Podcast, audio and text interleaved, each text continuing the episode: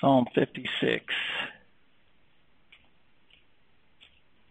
It was my intention to continue with Isaiah 53, but the whole week the Lord has just burdened my heart on the subject that I'd like to preach on this morning, and it gave me no peace. Uh, uh, so I wish this morning to take a small break. I am looking forward to getting back to Isaiah 53, but uh, I pray the Lord would bless us this morning with what He's laid on my heart, which has been something that I have learned over the years and I'm still learning. And I hope and pray that we would all be encouraged and strengthened by the message this morning. Psalm 56. Be merciful unto me, O God, for man would swallow me up. He fighting daily oppresseth me. Mine enemies would daily swallow me up, for they be many that fight against me, O thou most high. What time I'm afraid, I will trust in thee. In God I will praise his word. In God I have put my trust. I will not fear what flesh can do unto me. Every day they wrest my words. All their thoughts are against me for evil. They gather themselves together. They hide themselves. They mark my steps when they wait for my soul. Shall they escape by iniquity? In thine anger cast down the people, O God. Thou tellest my wanderings. Put thou my tears into thy bottle. Are they not in thy book? When I cry unto thee, then shall mine enemies turn back. This I know, for God is for me. In God will I praise his word. In the Lord will I praise his word. In God have I put my trust. I will not be afraid what man can do unto me. That's twice. Thou vows are upon me, O God. I will render praises unto thee. For thou hast delivered my soul from death. Wilt not thou deliver my feet from falling, that I may walk before God in the light of the living? May the Lord bless the reading of his words. You know, there are a lot of things in the Christian life which sometimes confound and confuse us. Not always do we understand uh, our wanderings or where the Lord providentially leads us. When I look through the passages of Scripture and through the saints of old, I stand amazed at what God did in His children in the past and how He would grant them promises and yet the wanderings that God providentially would lead them through until they reach that promise is really what made those promises so effectual in the hearts and lives of his people. Abraham was promised a son. He had to wait 25 years. Joseph was promised to sit on the throne. He had to wait 13 years. Moses, 40 years. David, the anointed king, is a ready youth, must wait 15 years. And of course, even Christ himself must wait 30 before he entered into the ministry after the baptism of John the Baptist. And yet, all that time between those years, God was molding and perfecting that in their lives which would make them fit for that divine promise which he gave. You know, God is always constantly working in us one way or another. Day by day and with each passing moment, strength I find to meet my trials here. The author of this psalm is one we are very familiar with. David, a man after God's own heart. And yet the title of this psalm, if you would did some searching, is upon a silent dove in distant places. I've always admired this psalm for years. The title alone speaks volumes of David's character. Not only was he a, a valiant man and a man of war, yet David was a man after God's own heart. And in this 56th psalm, we see a part of David which should encourage us and greatly comfort us as we ourselves travel through this pilgrim land seeking to uh, live a life that is glorifying to God. We see the humility and submission of David in Psalm 56 that he exercised towards God under such travels, such wanderings, because he was assured of God's loving watchfulness and care over him. I want to emphasize that so often, uh, many times in this hectic world in which we live in, we, we don't take time. And I've said this for years, but meditation in God's truth is a lost virtue amongst many Christians. We, we don't spend enough time meditating on the words of God. But we need to do that more often. Meditation is a virtue which greatly encourages the Christian. Even though it is God's Word and is sovereign and powerful, sharper than a two-edged sword, yet meditation is what God has divinely ordained to be the means whereby those truths sink deeper within our hearts and our minds. To stop and meditate like Mary who sat at the feet of Christ and she chose that which was right or good or profitable while Martha served tables. Sometimes, if not often, we must exercise that same virtue of meditation and contemplation and prayer over God's Word. And this morning, just for a few moments, I want to look at what David says in the midst of this 56th Psalm, and I hope and pray it would be an encouragement unto all of us as it has been for me this past week when we consider these words. Look at verse 8. Thou tellest, thou takest into account, you notice, you direct, thou tellest my wanderings. Put thou my tears into thy bottle. Are they not in thy book? that David was deeply troubled by the oppressions of his enemies. And we're not talking merely about outward enemies, we're talking about those also within, referring to our own hearts. That David was deeply troubled by the oppression of his enemies, he humbly confesses. Be merciful, verse 1, unto me, O God, for men would swallow me up. He fighting daily oppresseth me. He even confesses in verse 3 that there are times when he's afraid. Verse 3, what time I am afraid, I will trust in thee. David humbly confesses these things. But in verse 4 he says, In God will I praise his word, in God I have put my trust. I will not fear what flesh can do unto me. We must be careful as God's children that such things of which David expresses here that troubled him and caused him to fear, we must be careful as God's children that such things do not drive us away from God, but drive us to God. You know, there's a lot of things in our Christian life that appear negative and are in themselves for the flesh negative, but they are intended to draw us near to God, not repel us from God. When a child of God faces trouble and trials and afflictions, we turn to God. We don't turn away from God. So sometimes we wonder why God allows those things to take place. Why am I suffering persecution? Why am I suffering affliction? Why do I have so many oppressions from the enemy, from without and within?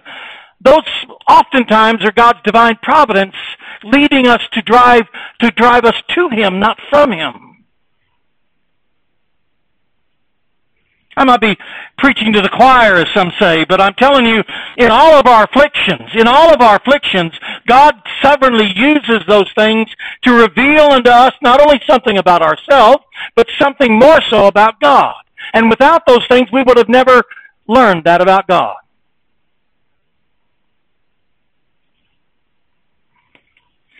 When Paul talks about our afflictions being light in 1 Corinthians, His emphasis is that our afflictions only appear light and but for a moment as we look at the things not seen. That's when he says our afflictions will appear light and but for a moment when we look on things that are not seen. Not on things that are seen. And too often we look upon the temporary, the things that are seen. The temporary affliction or trouble or trial we're facing instead of looking on the things that are not seen. Let me tell you from experience, today is Brother Charles' birthday. We wish him a happy birthday. He's 92, I think, years old. But let me tell you something that we're probably all aware of, but let me tell you anyway. This life is very brief, believe me. I'm getting a visit today from a man that was in my church 30 years ago. I kept saying to my wife this morning, 30 years! His kids are grown up in college. They were babies. Some of them was born in our church, not in the church itself, but during that time. 30 years, I'm going, man.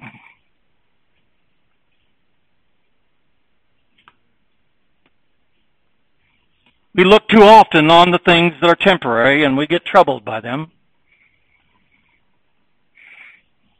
We must learn that we must look to the things that are not seen.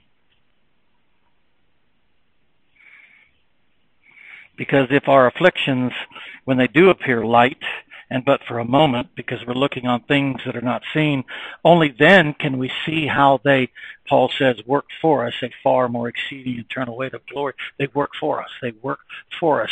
How often have we thought in our afflictions, this is working for me? Well, I doubt many of us.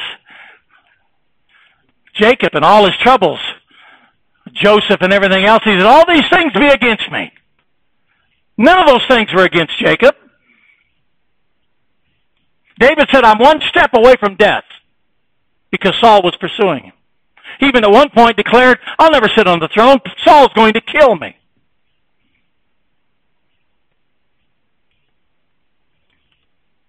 We're prone to look at the things that can be seen. We're prone to look more at our troubles and our trials and not allow them to work for us a far more exceeding and eternal weight of glory, to look for things that are not seen.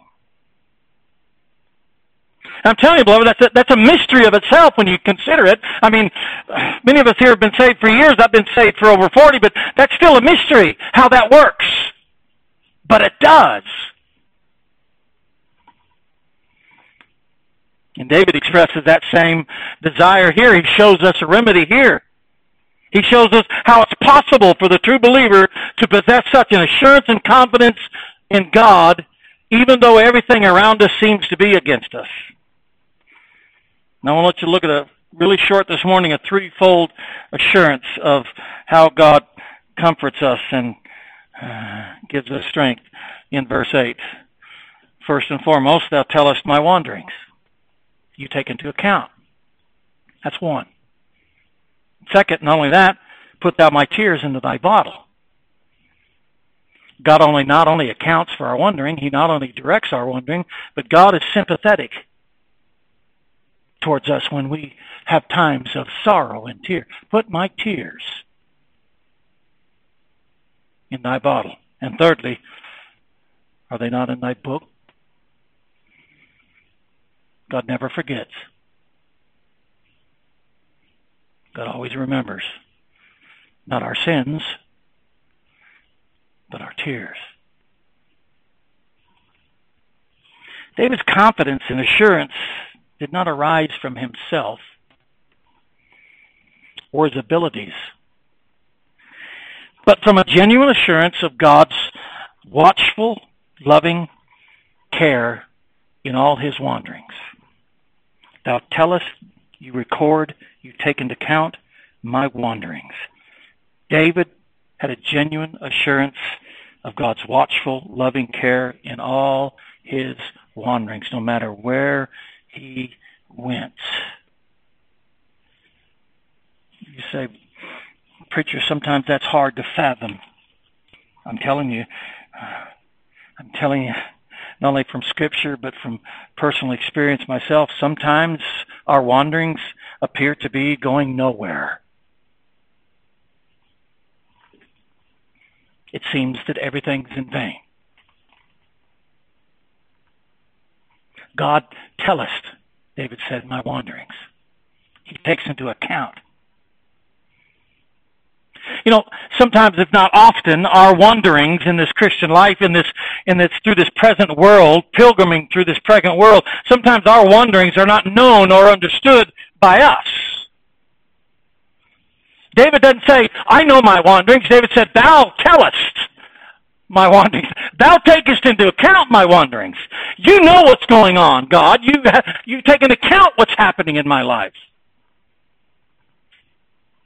We might not know, we might not at the present understand, but David said God does. God tell us our wanderings.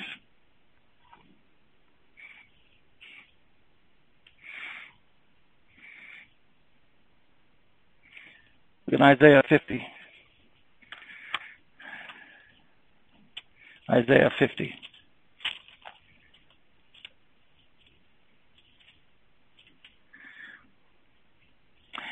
Listen to the prophet Isaiah 50, verse 10. Who is among you that feareth the Lord, that obeyeth the voice of his servant? Shows you how important preaching is. That walketh in darkness and hath no light. Listen to this. That walketh in darkness and hath no. Somebody is walking. You say, but preacher, they're in darkness. They're still walking. You following the thought here? They're still walking.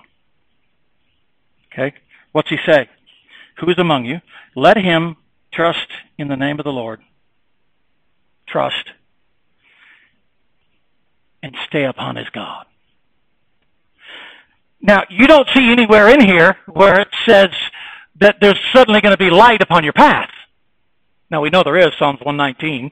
We know the Word of God is the light unto our path. But in our text, it doesn't say anything about He'll give you enlightenment. It says, no, you're walking in darkness. At this moment, you have no understanding where you're going or what purpose all this is, but you're walking in darkness. You need to trust in the God, trust in the Lord, and stay upon your God.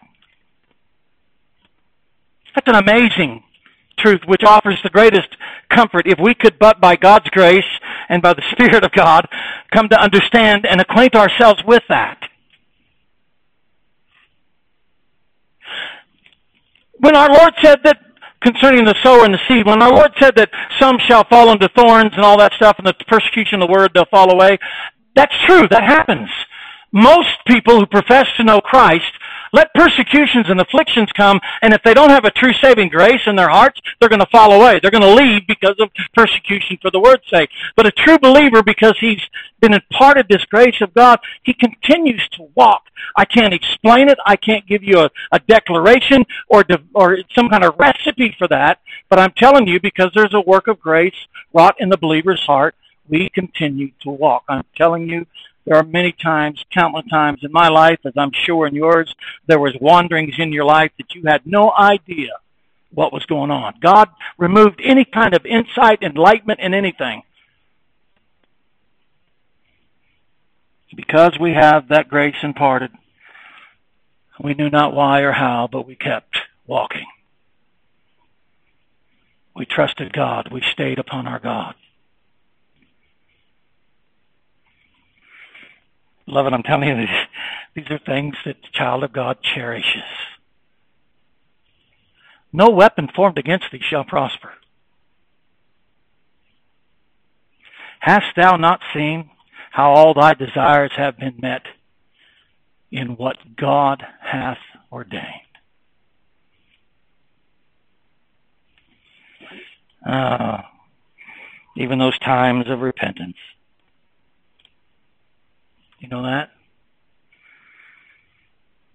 I, I, I can't understand how we have some people today amongst the ranks of the doctrines of grace who consistently try to convince people that uh, a true child of God have no need more of repentance. I'm telling you, there's something sweet about repentance. There's something cleansing about repentance. And let me tell you something. It doesn't matter how old you get. God has ways of sovereignly and providentially drawing out the depths of that wickedness of our hearts, even in our old age, and reminding us that we're but flesh. And granting us a renewal of repentance. Against thee, thee only have I sinned, and done this in thy sight. Psalm 51, the penitent psalm.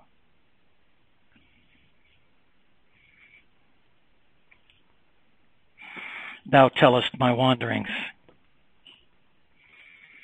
Though many were the afflictions and sorrows which met David, even in those times he was afraid, David knew by faith that God himself told, took into account, was personally aware, and took great interest, took great interest in his wanderings.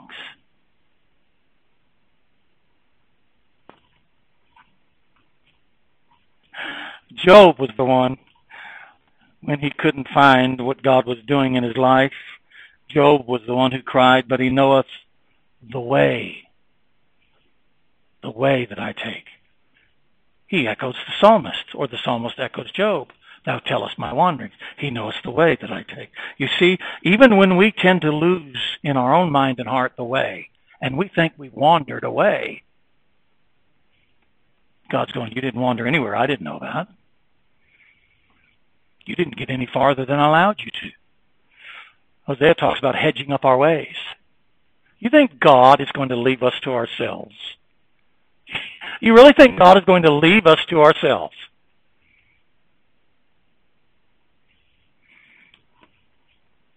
But preacher, what happens when I do wander astray?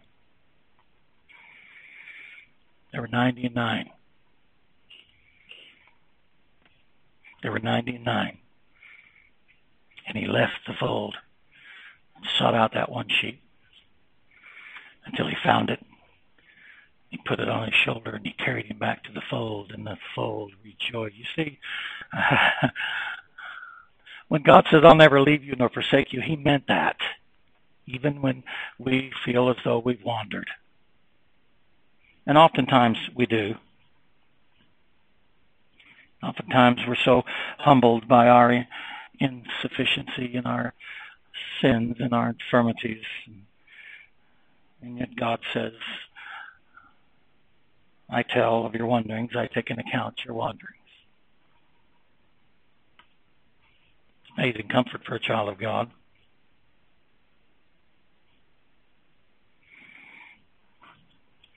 Look at Isaiah 43.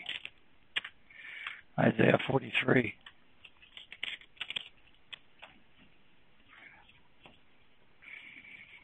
Just kind of saddens my my heart that in a lot of what we're saying today, a lot of what I'm preaching on this morning is something that took me so many years to learn, and I'm still learning, and I don't think I'll ever learn it to the end.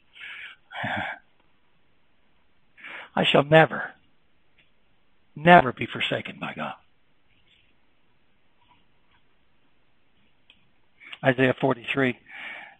We all know this passage of Scripture as well. But now saith the Lord that created thee, O Jacob, and he that formed thee, O Israel, fear not, for I have redeemed thee. I have called thee by thy name.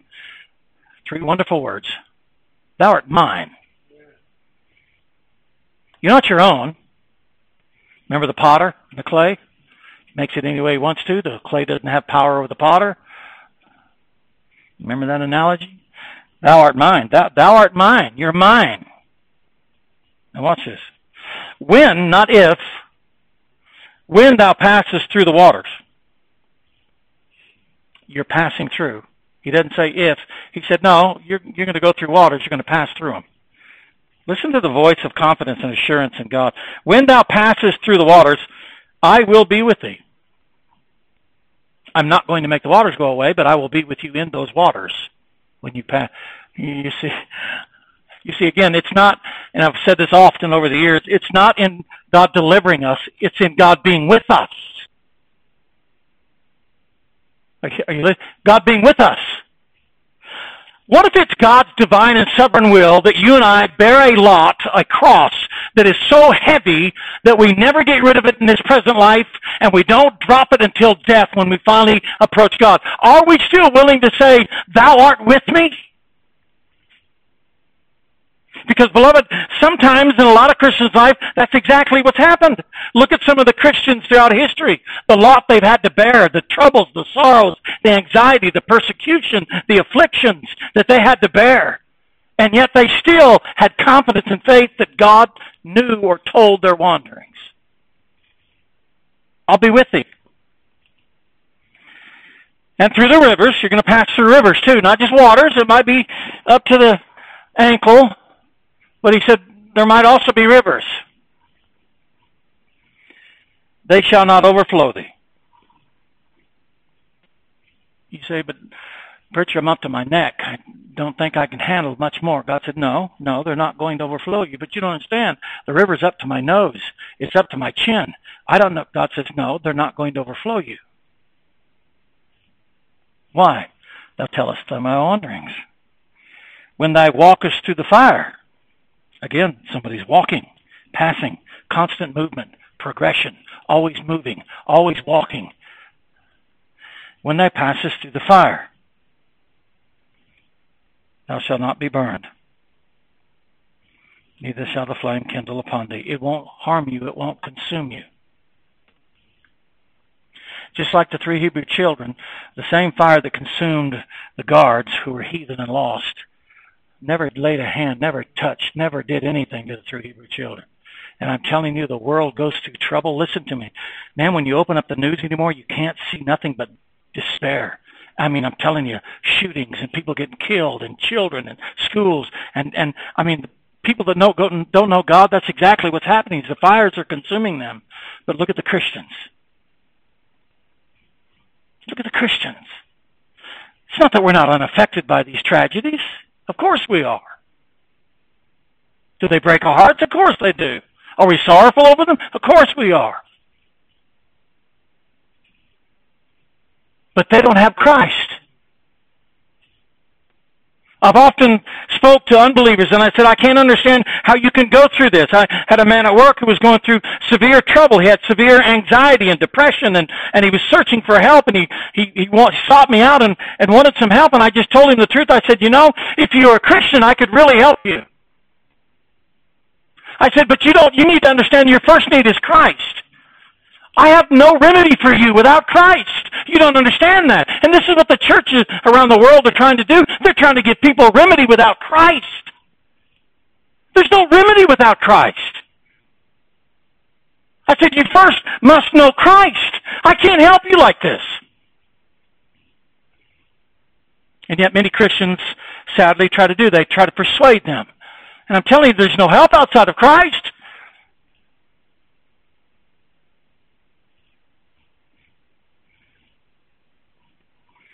Lord, I'll follow you anywhere. I'll do anything you want. I want to be part of your band. I want to be able to have what the disciples have. I want to be able to walk with you. The Lord said, That's okay, you can do that. But first go home and sell all your riches and give to the poor, then come follow me. And the man left. You see, a man's life, it's not in the abundance of the things he possesses. It's a big difference. We might have to go through waters. God might divinely ordain that we go through rivers. He might even ordain a fire or two. If God says, I will be with thee. Thy troubles to sanctify. Uh, do we understand the text? It, it doesn't matter what God providentially puts us through. It cannot and will not and will never consume us, hurt us, harm us. It'll only be used by God to draw us closer to Him. What happens when we fail? God picks us up. But let me tell you something from experience. he don't just mark off that trial. He'll say, no, we're coming back to it because I want you to learn something here. So he brings us back to it.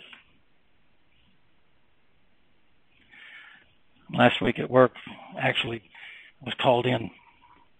Was it Friday night or Saturday night? Friday night. One of those nights. Called in quite often. Called into work, and something happened there, and the Lord just hum- greatly humbled me. Greatly humbled me. And I was reminded that I'm just but flesh. And I thought, Lord, I could sit here and try to say, okay, well, I'm going to base everything on the 40 years I've been a Christian, and all the sermons I've preached, and all the times I read the Bible, and all these things you've shown me. And at that moment, it seemed like nothing that God had ever showed me could bring me that comfort. Until I got to this text. And I said, God, I didn't know, but you did. And this is not to harm me, though it humbles me but it's to help me learn more about myself and more about you.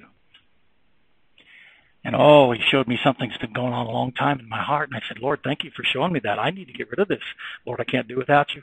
And so now I began praying about that thing that has been lingering so long in my heart. And God says, no, I want you to take care of it now. You wonder why God doesn't show that to you. When I was a young Christian, uh, wasn't saved very long and and uh, Wednesday night prayer meeting, they were asking about anybody got testimony for the Lord, any scripture, and I stood up and I was like two weeks old Lord, and I and I got up and I just took out First Peter and I said, "The trying of your faith shall work with patience."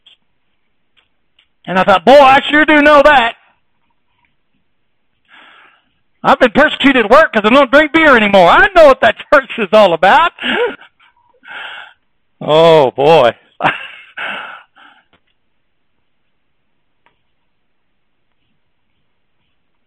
God says, no, there's things in you that you don't know, and I won't tend to show you until it's time's right. My timing's right. So you see, you and I still have problems and deficiencies in our hearts and our characters and our conduct that God waits for the right time and says, okay, now I want you to deal with that. But Lord, how come you've allowed this or condoned this for so long? The Lord said you wasn't ready. Now you are, and I'll take care of it. God works wonderfully in our hearts and lives. You know that? He knows exactly when to show us things we need to take care of. He knows exactly when to reveal unto us those truths that we need. He knows exactly what we need. Joseph didn't know that a prison was necessary for him to be put on the throne. In fact, Joseph got impatient and said, remember me when you get up there, okay? And tell the king that I told you a vision. And God took that guy's memory out of his mind for a couple of years until he said, oh yeah, now I remember. Like God said, Joseph, you're not getting out here on your own. You're getting out here on my timing, not yours. You have to wait. Moses thought he would was big enough to if you read scriptures, thought he was big enough to go ahead and lead God's children out of Egypt by his own strength, by slaying an Egyptian. God said, No, that's not that's not what I have in plan. So what I'm going to do is I'm going to take you out 40, 40 years in the wilderness and show you what you are without me. You're nothing. By the time I get finished with you, you're going to be talking to a burning bush and you're going to say, I don't have a word to say. I, I can't open my mouth. God greatly humbled him and made him what he needed to be and then brought him in. You, you never know. You never know what God uses. I was, you know, reading a couple of weeks ago, got to, uh, got to, uh, Samson. And we all know the story of Samson. Well, Samson wanted to get this Philistine woman. Well, we all know what the Old Testament said about Israelites marrying heathens. It, it's unheard of. You don't do that. You don't. You don't marry. You know. You you marry. But the Bible says that his mother and father knew not it was of the Lord. And I thought, imagine that. God's doing something that would make it apparently seem like it wasn't in God's perfect law to do that, but God says, I'm going to do it anyway. I'm not saying God contradicts his law. I'm simply saying God's sovereign. Sometimes God does things without addressing us first. And it looks contrary. Do you know that? You know sometimes God's providences look contrary to his promises? Thou tellest my wanderings. Verse 3 For I am the Lord thy God, the Holy One of Israel, thy Savior. I gave Egypt for thy ransom, Ethiopia and Sheba for thee, since thou wast precious in my sight. I love that. Thou hast been, I have loved thee. For thee. And people for thy life, precious in my sight. You know, he who numbers the very hairs on our heads and takes into account every sparrow that falls upon the earth. Surely, as David says here in Psalm 56, he shall take into account, he'll acknowledge, direct, protect, and care for our every wandering. Yea, though I walk through the valley of the shadow of death, yea, though I walk I could stick there for a while. Yea, though I walk. He's again walking. You ever notice that? I did that one time. I looked in uh, concordance. Every time I talks about walking, there's a lot of verses about walking. Walk worthy. Walk worthy of your vocation. Walk in the Lord. And the walk at this constant progression, constant progression. That's, that's a sign. That's the fruit and evidence of true grace imparted in the heart of a believer. They continue walking. God told Joshua, obey the law, don't divert to the right or the left, that you may prosper. Diverting from the way is worse than quitting. Do you know that? It's worse than quitting. Yea, though I walk through the valley of the, and I always love that, shadow of death, you, you can't have a shadow without light, so there's light in the valley of death. Wonder whose light that is, yeah. I'm walking through the valley of the shadow of death. I've always wondered when I read this verse if God's going to actually let us experience that when we die. That He takes us through death and we get to see it and know He can't touch us. He can't harm us. That last enemy. I always wonder if God's going to allow us to enjoy the blessing of that. I would kind of think he would because that is the last enemy, and he conquered death. I would kind of think that he would. Almost like Christ when he raised from the three days in the grave and everything's folded up, the linen and everything nice and neat at the foot and the head, and the rock rolled away, and uh, I will fear no evil. Why? For thou art with me. You know why the psalmist knew that God was with him in the valley of the shadow of death? Because he knew God was with him as he lived. You know that? He knew God was with him as he lived this life. Therefore, he had assurance that God would be with him in death as well. That's our comfort. You know that? That's our comfort. When we reach that phase, that final, that final stage of departing this life, you know it's going to be a comfort? The comfort in that phase of facing death so imminently coming at us is going to be the comfort's going to be I've walked with Christ. That's what's going to give me encouragement and strength to walk through that valley of the shadow of death because Christ has walked with me in life. I really don't want to think about those who pass from this life and enter death without Christ. I, I really don't as we'll be seeing in the next few weeks, all the physical sufferings that Christ put was put through uh, is what every sinner is going to suffer in hell. And with that, let me just make this note of this. When we consider Isaiah 53, John the Baptist called him the Lamb of God, not the Lamb of man, the Lamb of God. He's God's Lamb. But you notice in the Old Testament when they when they offered the lamb for the sacrifice, they, they led the lamb to the altar and slit his throat. That was it.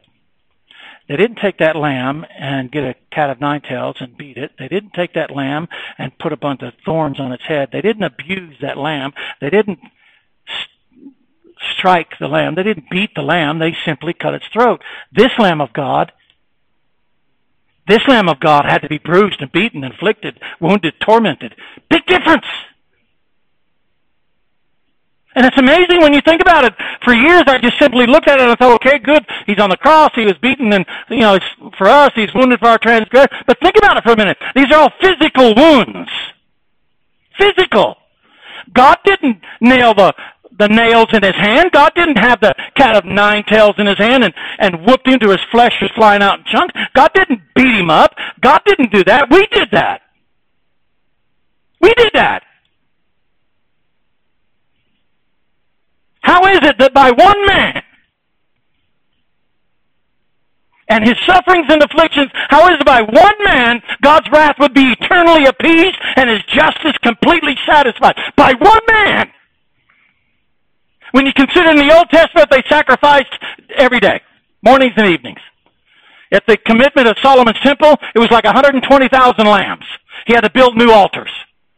But Hebrews says these sacrifices made them remember sin. There was remembrance of sin in those sacrifices, but oh, not in this sacrifice. One man, amazing, amazing. Maybe I'll just quit here and go into Isaiah 53, but amazing, amazing passage of scripture. What thou hast suffered was all for sinners' gain. Mine, mine, mine was the transgressions. Thine the deadly pain. He suffered physically. They didn't abuse that lamb in the Old Testament. But Christ had to suffer physically and spiritually and emotionally. Because later on it says, when the Lord see, shall see the travail of his soul, he shall be satisfied. I can't wait to get to there, but he shall be satisfied. He was greatly satisfied and enjoyed, pleased when his son's soul was in travail. Why? For you and I. That's how much God loves us. Do you know that? Can you understand maybe even now the psalmist even better? Thou tellest my wanderings.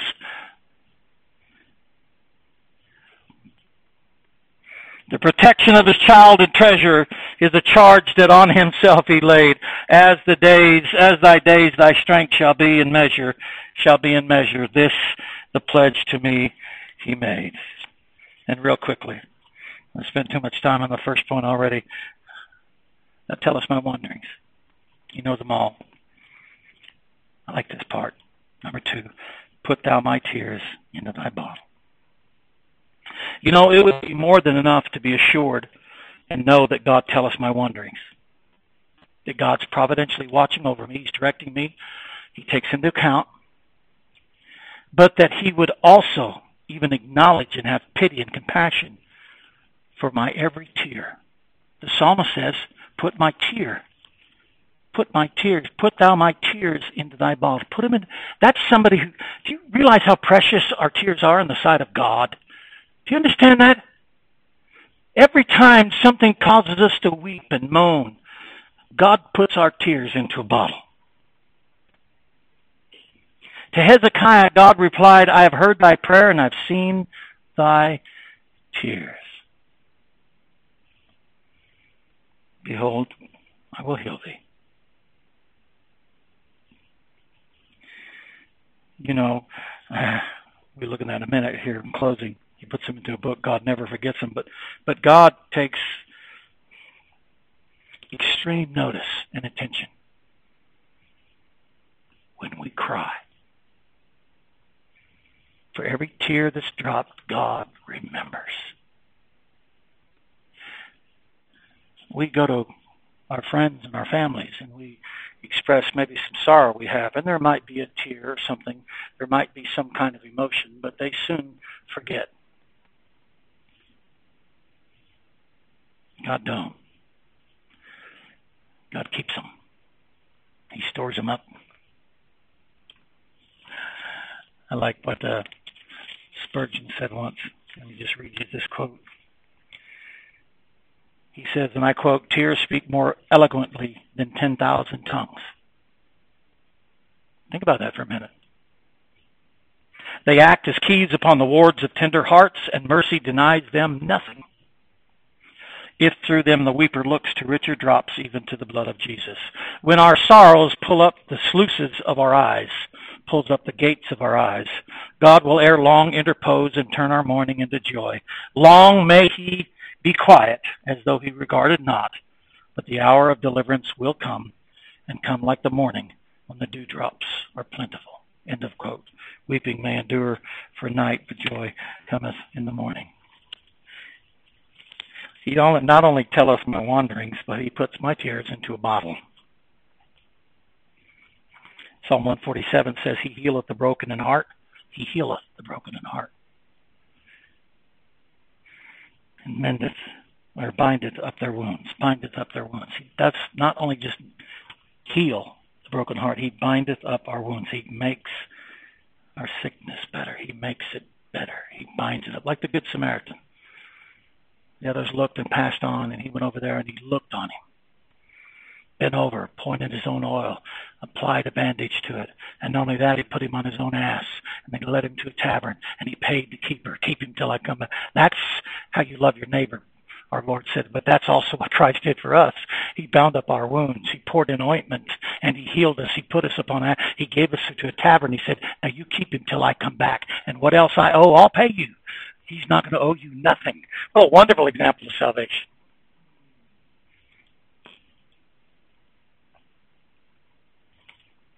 You know, I found in my Christian life there are times, more than often, when we as Christians, and I believe this is God's own doing, when we as Christians feel as nobody else in the world knows or cares. Are you listening? Nobody else in the world knows or cares. God does. Do you know that? The Lord in the garden said, Peter, James, and John, come with me. You're, you're my closest disciples. Now you, you sit here with me while I go yonder in prayer. I'm going to be right back. But I need you close to me. I need you close to me. He was man and God. He said, I need you close to me. You sit here and wait for me while I go yonder and pray.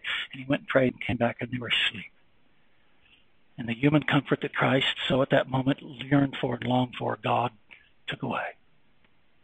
You don't care. Imagine, imagine as a man, just for a minute, if, if we could. Imagine for a minute what a man would think when he's looking for comfort from his friends, when he's fixing to face the cross of Calvary and the wrath of God for our sins. Imagine what comfort he would be wanting from his closest of friends, only to find out that they care less about it. In fact, they fall asleep at the very moment in time, that very night when he was going to be crucified, God denied him all human comfort. So he goes back and prays again. Comes back, goes back and prays again. And suddenly his sweat, sweat is like drops of blood. And finally he says, Lord, not my will, but thine. He was an example to us all. Sometimes God removes all human comfort. No, let me tell you something. Christ said, Could you not stay awake with me one hour? I'm not saying it's not going to grieve our hearts. I'm not saying we're going to go, oh, well, that's all right. God's with me. No, it's going to wound our hearts. It's going to break our hearts.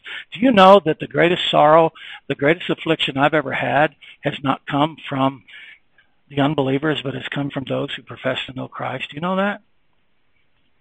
Family cuts the deepest. And some of my greatest sorrows, I'm sure, is like some of you and heartache has come from those who profess to know Christ. I hate to say this, but sometimes that's just the way it is. And sometimes God just removes all human comfort. Because God wants to know there's nobody cares for you like me. Nobody loves you like me. You need to learn in those times to come to me. Even the Lord said himself, he said, you all shall forsake me, but I'm not alone. For the Father's with me. In one moment in time, one moment in time, the Father was not with him. When he cried, My God, my God, why hast thou forsaken me? Which I believe is going to be the hardest cry of all the damned, because they're going to realize, they're going to realize for eternity, they're forsaken of God.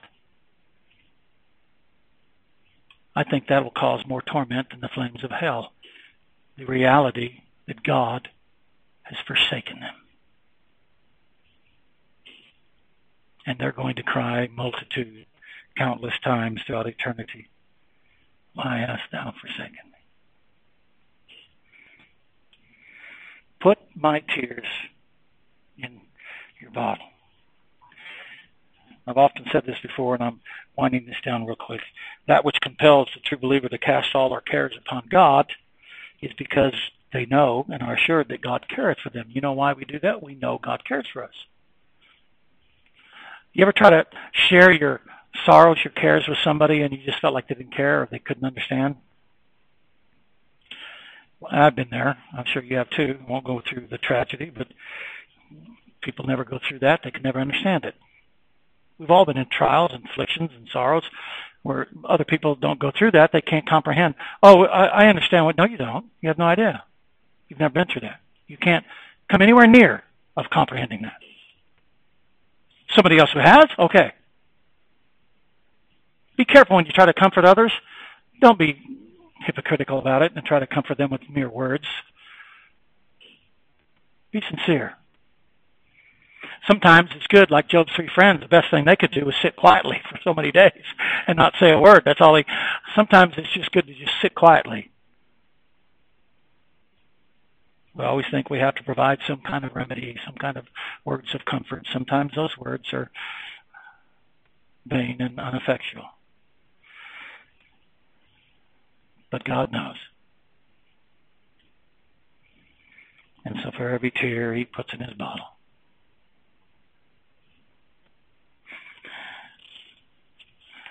Quickly, Psalm 56. Are they, my tears, not in thy book? Again, the psalmist is saying God doesn't forget. He never does quick. He doesn't quickly dismiss dismiss the tears of his children, be they penitent tears, be they tears of loss and sorrow, tears of worry and anxiety, of fear. It doesn't matter. Precious are the tears of God's people and are forever recorded in God's book. God never forgets. You remember when the woman, many believe it was Mary, came up behind Christ and had that precious spikenard, that ointment, and she anointed his feet, but she also anointed him with his tears. Do you know her tears were much more precious than that costly ointment? She's wiped my feet with her tears and dried it with her. That was precious in the sight of God. Precious in the sight of God. I'm telling you, beloved, don't let troubles, trials, afflictions, persecutions, oppositions, don't let them drive you from God. Let them drive you to God. Turn to the Psalms, as we do in many cases. The Psalms really expose not only the heart of its writers, and that's our own, but also reveals the remedy they always found, which was in God. Many are the afflictions of the righteous. It's a fact. But the Lord delivereth them out of them all. That as well as a fact. Amen. How do we know that? Because he tellest my wanderings, he puts my tears in his bottles. Are they not in his book? What a God. Amen.